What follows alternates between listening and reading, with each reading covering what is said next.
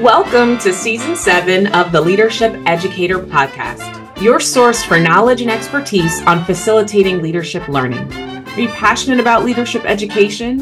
Do you want to expand your resource toolbox with practical strategies for teaching, learning, and program design? Then this is the podcast for you. If you haven't done so already, please hit subscribe so you'll never miss an episode.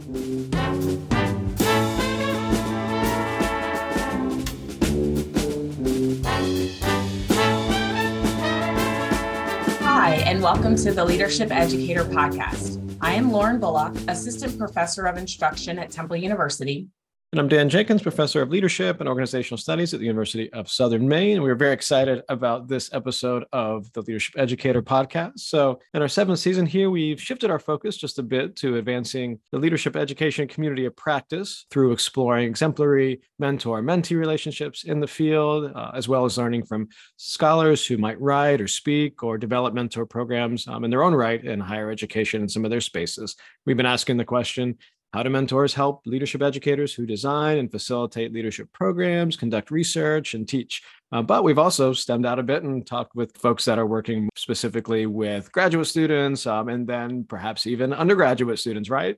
Yeah, definitely very helpful conversation.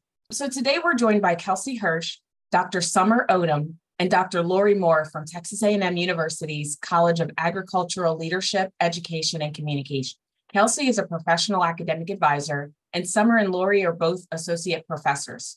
Lori is also the associate department head for undergraduate programs. Recently, Kelsey, Summer, and Lori published the article, An Examination of the Impact of Peer Mentoring on First Generation College Student Peer Mentors Development of the Five Practices of Exemplary Leaders, in the Journal of Leadership Education. This study fits perfectly with our theme this season, and we're excited to learn a bit more about what y'all learned about first generation college student peer mentors leadership development. Welcome to the show. Thank you. Thank you. Thanks for having us. Yeah, excited to, to have you all here and and and to see it on uh, on Zoom here. And so it, it's interesting because I think about my first entrance into leadership education. One of my first conferences ever was 2011 Association of Leadership Educators, and I'm pretty. I know Summer was there. That was the Denver conference. I'm pretty sure I met Lori there as well. You know, and so as I walk down memory lane, um, it's just interesting to how things kind of come full circle. And having you all on the show is really great. And uh, had the opportunity to visit College Station in uh, right around just a couple months after that that conference it was really nice to to see that campus and and be out there during that time period. And oh my oh my gosh uh, does it get hot in august in college station? And uh and i remember um and one of your colleagues too i had one of the the funniest interactions. I still tell, still tell the story because people will talk about when we're traveling and things at conferences around like different things you're dealing with at airports and what have you. And i remember when i was on my way i guess what is it? You go through is it through dallas you have to go through to get to college station? It's like the only way in and out? Yeah dallas and so um, I remember calling one of your colleagues, Barry Boyd, because I was running late. Something had been delayed a little bit. And uh, so the last thing I said to him was, Hey, you know, it's delayed about an hour and 20 minutes. And um, I said, You know, he's like, Oh, that's fine. Don't worry about it. I said, All right, I'll see you at ground transportation. And he said, Yeah, ground transportation. And he hung up. And I was like, Why is that so funny? And so when I landed in College Station, I realized why that was so funny. Um, it's it's like one gate, right? Maybe two. Um, two and then yeah. And then when I flew out, it was uh, the same person, you know, checked me in and took my checked luggage that I met me at security, and then the same person took my ticket when I was getting on the plane. And so I just, I said, that's the, that's delightful. It's a lot of charm. It definitely uh, has its its College Station. I totally get it. the airport so, has not grown since your visit. I believe it. I believe it.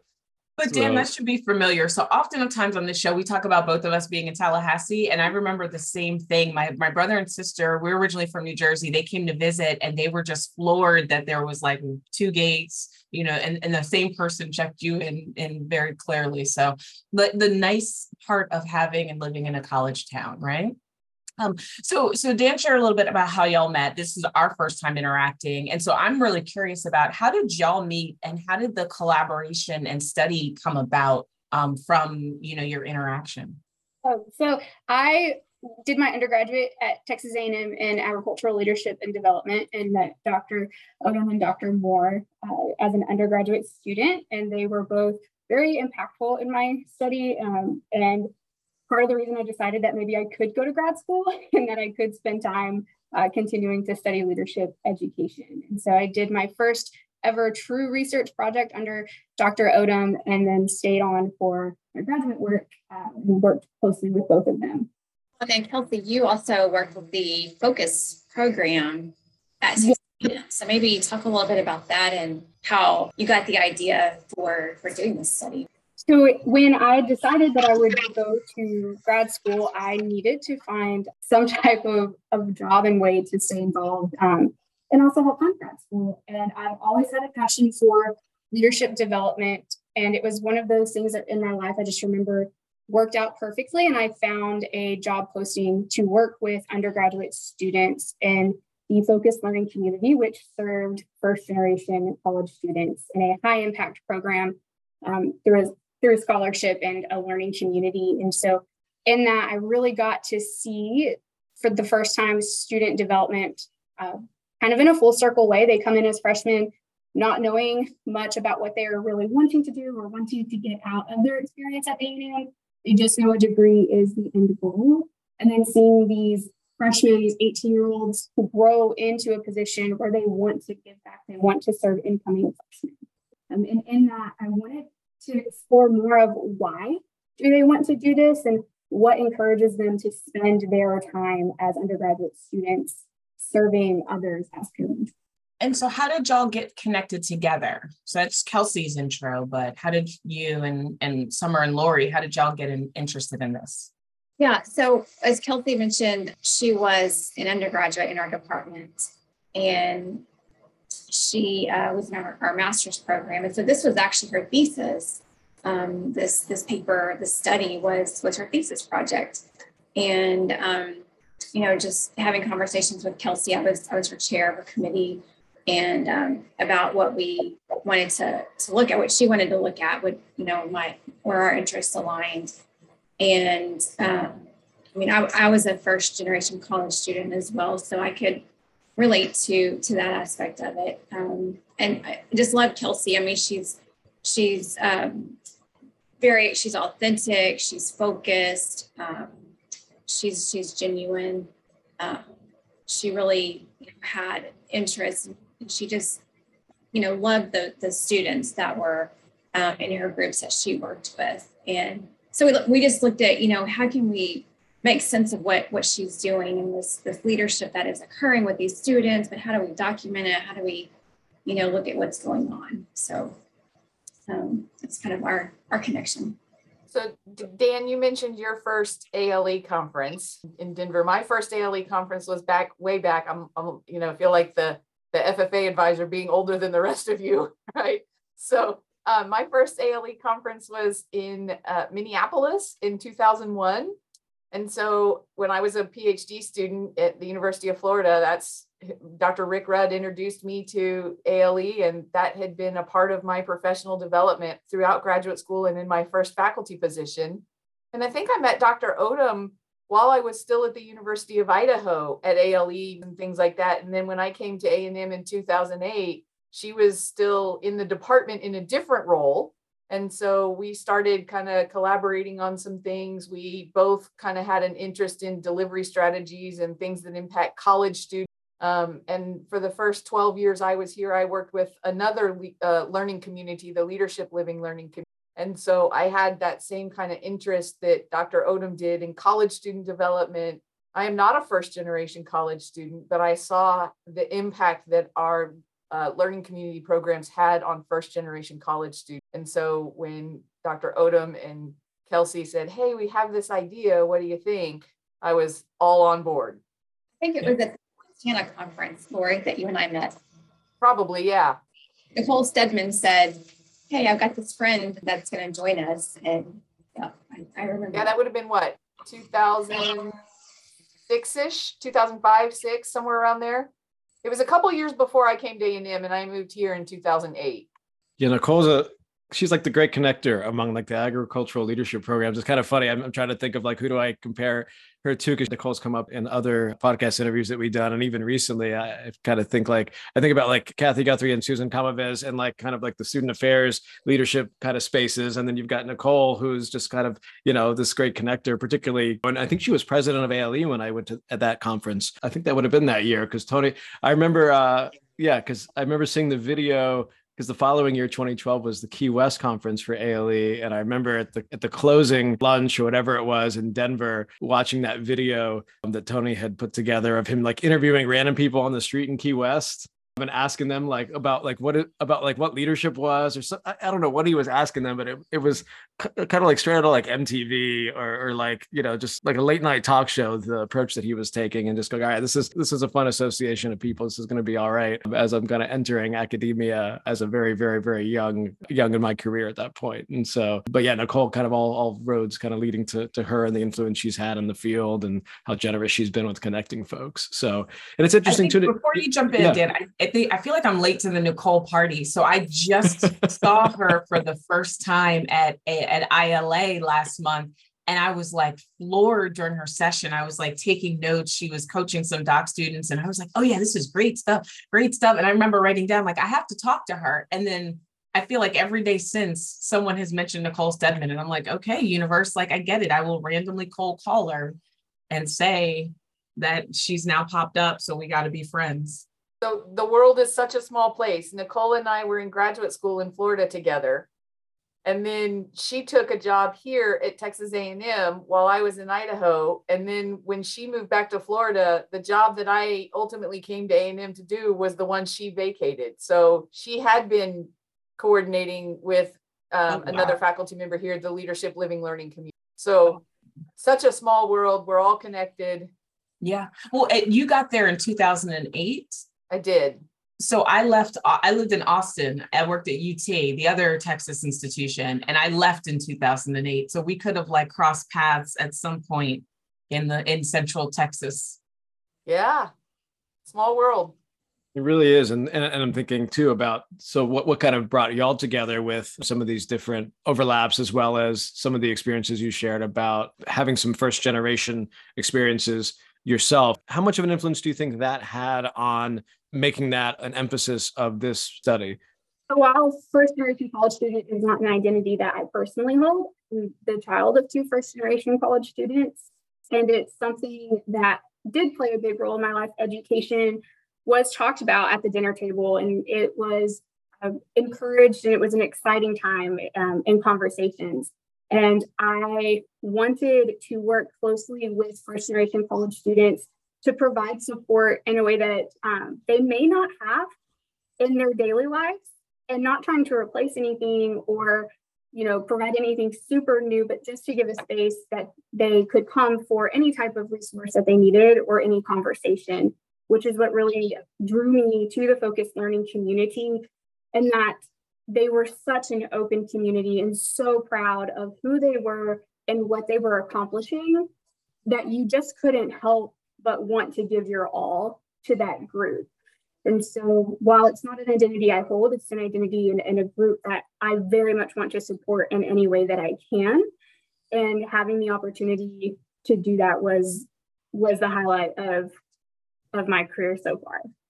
And I, I would just add, as a as a first generation college student myself, you know, I, I can remember being being in college and I wasn't thinking of I'm going to develop as a leader in college because I was just trying to, you know, pass my classes and it was like I cannot fail. I mean, it was it was everything I could. Uh, not I, I did really good. I mean, I, I I made really you know good grades and and stuff, but I wasn't um, you know as active in the the leadership role. I was in organizations and stuff, but I think looking back, I see like wow, this is a great group of students, and they have this you know, people just need to encourage them. People just need to, to tell them that they are developing leadership and that leadership can be nurtured um, through the experiences that, that they're having. So I took a big interest when, you know, Kelsey told me she was working with that group and I, I thought that's, that's really cool. I, I'm, I want to get involved in this. Yeah, no, that, that helps it from like a contextual perspective. So why five practices of exemplary leadership. I mean, the Kouzes and Posner leadership challenge model has been around since the late 80s, one of the most widely used models in uh, student leadership development, hands down. Um, and there's plenty of plenty of literature to, to support that. In fact, I remember when I did some of my early research on instructional strategy use and of the you know thousand and, and change that responded to some of the later surveys that I did, I was asking folks around what textbook do you use in the class that you're kind of using as a jump point for taking the survey? And it was one of the top five most widely used textbooks in the field. And so is that why or why choose that model as you approached this this study? And you know what were y'all hoping to find out as you jumped in? So part of what really drove this model for me was i was asked um, during a training for um, focus peer mentors to facilitate um, leadership education uh, and i was very excited because this is you know my passion and what i wanted to do but i was very nervous to stand in front of a group of peer mentors and try to explain leadership, which is such a, a great concept and something they were doing in their daily lives, but maybe weren't recognizing. And I really thought that um, the five practices was a wonderful way to expose them to peer mentorship and leadership because it gave a list of these are five practices that exemplary leaders exhibit you know in their leadership um, when they talk about and reflect on those experiences.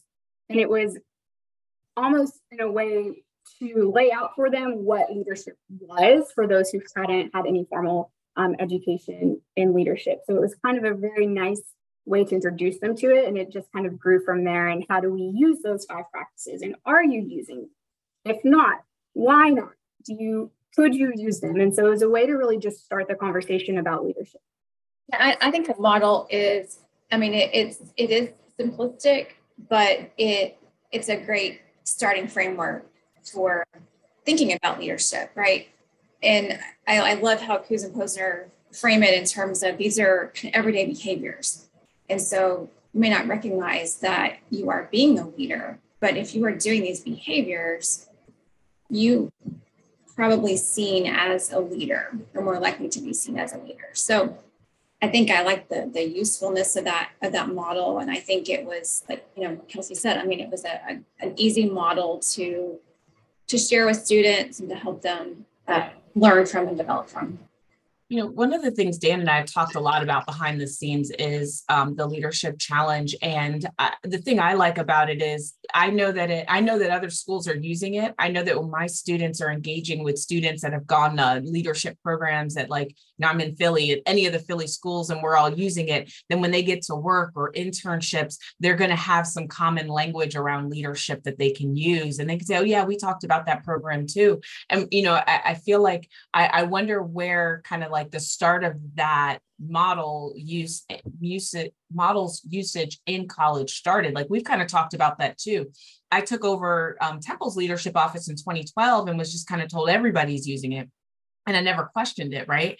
But but the way you share it it's like you're right it's an easy entry it's common language you don't have to have a position to you know see yourself as a leader so it's very susceptible to to kind of talking to students especially first gen students who you know come with just different understandings of leadership um, it, it's kind of helpful to have that conversation um, one of the things though that we're really interested in from y'all is kind of like what insights did you take away from like writing up the finding and recommendation? So like you you you know did a lot of discovery. Like what now should people be doing um, with you know uh, leadership challenge, mentoring, and and the five practices?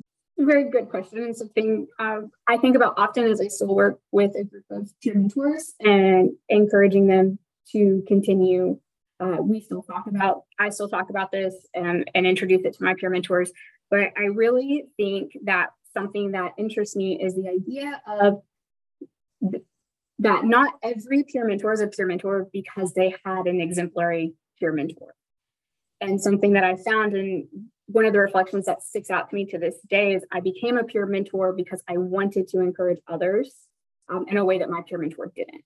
And so I think that's something that I really found interesting. And we focus so much on positive aspects of peer mentoring and this idea that all mentoring relationships are great and positive, but one out of our sample had mentioned, I did this because I wanted to improve the experience that I. And so that's something I found interesting. And I think that there's room to to dive into that a little deeper. I, I, I think that there's there's something that, that that Kelsey and Summer and I have all kind of put together is the peer mentor. It's supposed to be an experience that transforms not only the student that the peer mentor is working with, but with but the peer mentor as well. And sometimes, you know, Dr. Odom said, I, I didn't, I wasn't thinking about my own leadership development as a first generation student. I was thinking about passing my classes and I was thinking about doing what I needed to do to do this. And so I think sometimes thinking about the, the leadership challenge and the five practices, especially with first generation peer mentors, it's a way to help them recognize the transformation that's taking place within themselves. And we know that not every peer mentor is as effective as the next peer mentor. But if we can help them recognize what they're getting out of the relationship as well as the value add that they're adding to the people that they're working with, I think that was a key for for all of us and something we continue to keep thinking about is what are those peer mentors exactly gaining and how do we help them articulate what they're gaining within the context of I also wonder too, though, like, so we talk about it like now and in college, right? But something Dan and I have learned this season is that peer mentoring happens long after you graduate. And I, I, wonder if this is just planting seeds of good behavior for working with your network. Like I know with my students, they're always concerned about how do I build relationships? How do I network, you know, in this post start of COVID life. And it feels like the structure of peer mentoring and the taking away of in engaging and trying to help someone else, I can also benefit are all kind of just good practices that they'll um, just naturally carry, not just through college, but into the workplace and into their relationships. I also tell my students, like, you know, they all expect to meet their best friend the first day. And these feel like programs where you start out kind of building these like professional relationships like around academia and like around involvement but they then transfer into more personal spaces and they kind of help you create this relationship web instead of the i need this mentor or this faculty has to lead me. It kind of expands the relationships that they can have and makes them look at, at their peers in a way that is more meaningful and maybe less um, just like for social purposes or just for you know class purposes. It helps them really develop the idea of how do we build relationship. I think it's a really interesting point because at the beginning of, of this i i was wondering if i would find that mentoring um, was almost a transactional prescribed relationship. I will mentor you i will give you advice. This is this is how i got to where i am and this is what you should model. And i was really excited and interested to find that it very much became transformational, like we've talked about. Um, and that it did start with this for this group in particular, you will be in this course, you will have um, a group of about 25 freshmen and three peer mentors. Um, and so that's where I was wondering, like, will this become very um, transactional or prescribed? Uh, but it wasn't the case at all, in that they very much built a community for themselves around the those peer mentors and what they were interested in. And when we talk about the five practices and inspiring a shared vision, peer mentors were doing that without realizing that's maybe what they were doing when getting the freshmen involved. And then it would build and it became, you know, almost a, a status and an honor to be a freshman who became a first year peer mentor and then to develop those skills further. And so it was a, it was neat to be able to be involved long enough to see a cycle go from freshman to returning peer mentor. So I'm curious. So this this freshman success program that that these students were were a part of, I guess kind of two questions like what type of preparation or training were these students provided around being a peer mentor as a result of that? Like what did you learn from some of that training or workshopping or, or development? Because there i imagine there has to be some. You're not just going to throw these students to the wolves like you do for fish camp right? What advice would you give to to folks that are trying to run these programs uh, or to anyone for that matter i guess that's trying to develop people to be better peer mentors I never grew more as an individual than I did when preparing for Camp Mentor, um, which is a three day high high touch impact camp that we facilitate for the peer mentors. Uh, they do that in August before their freshmen move in. And at that camp, we go over personal leadership style. We talk about conflict resolution uh, because your team is not going to be on the same page every day, um, or you know you have to be able to have tough conversations as undergraduate students and peer leaders. So we talk about um, conflict resolution. We talk about time management as a peer mentor because that looks different now. You have offered your time and you have somebody who needs you to be there for them at certain times. So in those three days, um, we talk about, you know, what is it to speak one-on-one with an incoming freshman who uh, needs encouragement, but also needs a little bit of challenge. Uh, and so there's plenty of um, opportunity for them to learn.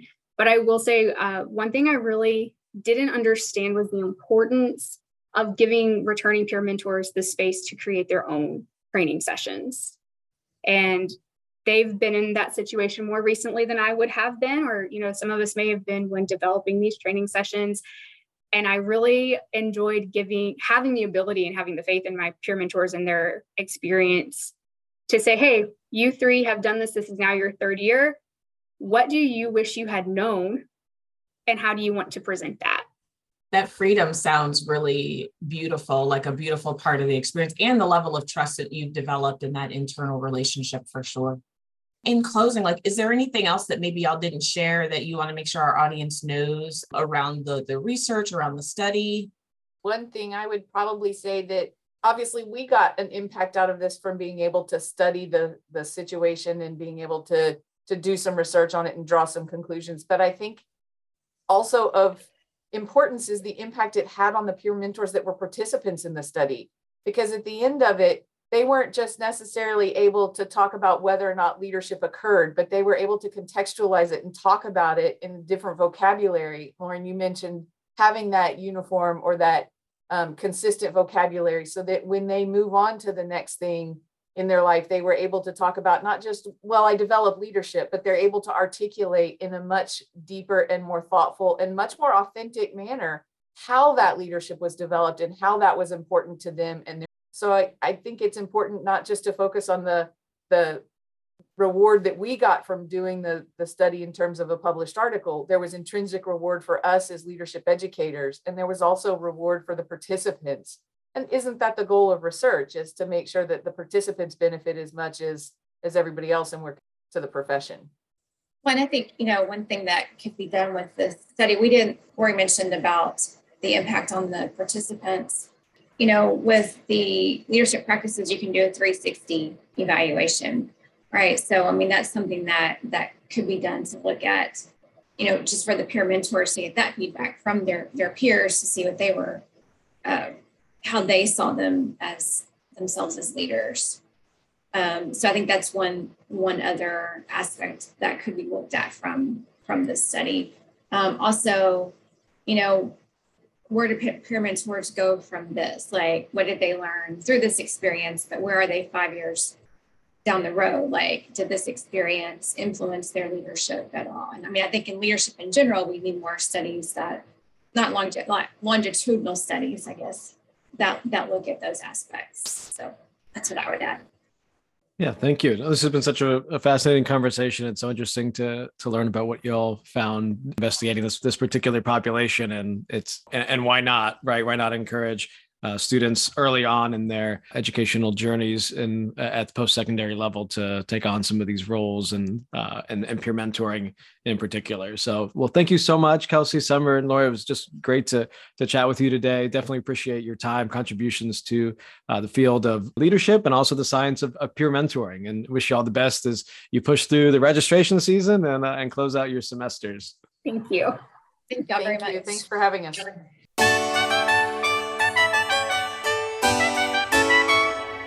Do you connect with leadership educators virtually?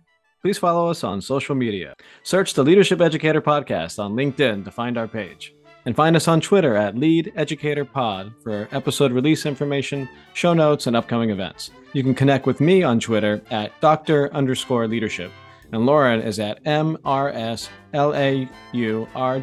That's Miss Laura JB. You can find the episodes wherever podcasts are available. We also encourage you to please subscribe at leadershipeducator.com and rate us five stars, as the more you rate us, the easier it is for others to find us. we'd like to thank the James M. Cox Jr. Institute for Journalism, Innovation, Management, and Leadership within the Grady College of Journalism and Mass Communication at the University of Georgia. The support was facilitated by Dr. Keith Herndon, William S. Morris Chair in News Strategy and Management. And our wonderful theme music was composed, performed, and mixed by Dr. Matt White, trumpeter, composer, and associate professor and chair of jazz studies at the University of South Carolina. Check him out at mattwhitejazz.com. Matt, thank you so much for sharing your musical genius with our audience. And finally, we are grateful for the support of two professional associations that are destinations for leadership educators the Association of Leadership Educators and the International Leadership Association. ALE, which funded the start of the podcast, continues to promote our mission of continuing conversations with leadership professionals. Check out all that ALE has to offer at leadershipeducators.org. The global reach of the ILA has helped us to expand our listenership beyond our original borders. Check out the ILA's programs and resources at ilaglobalnetwork.org.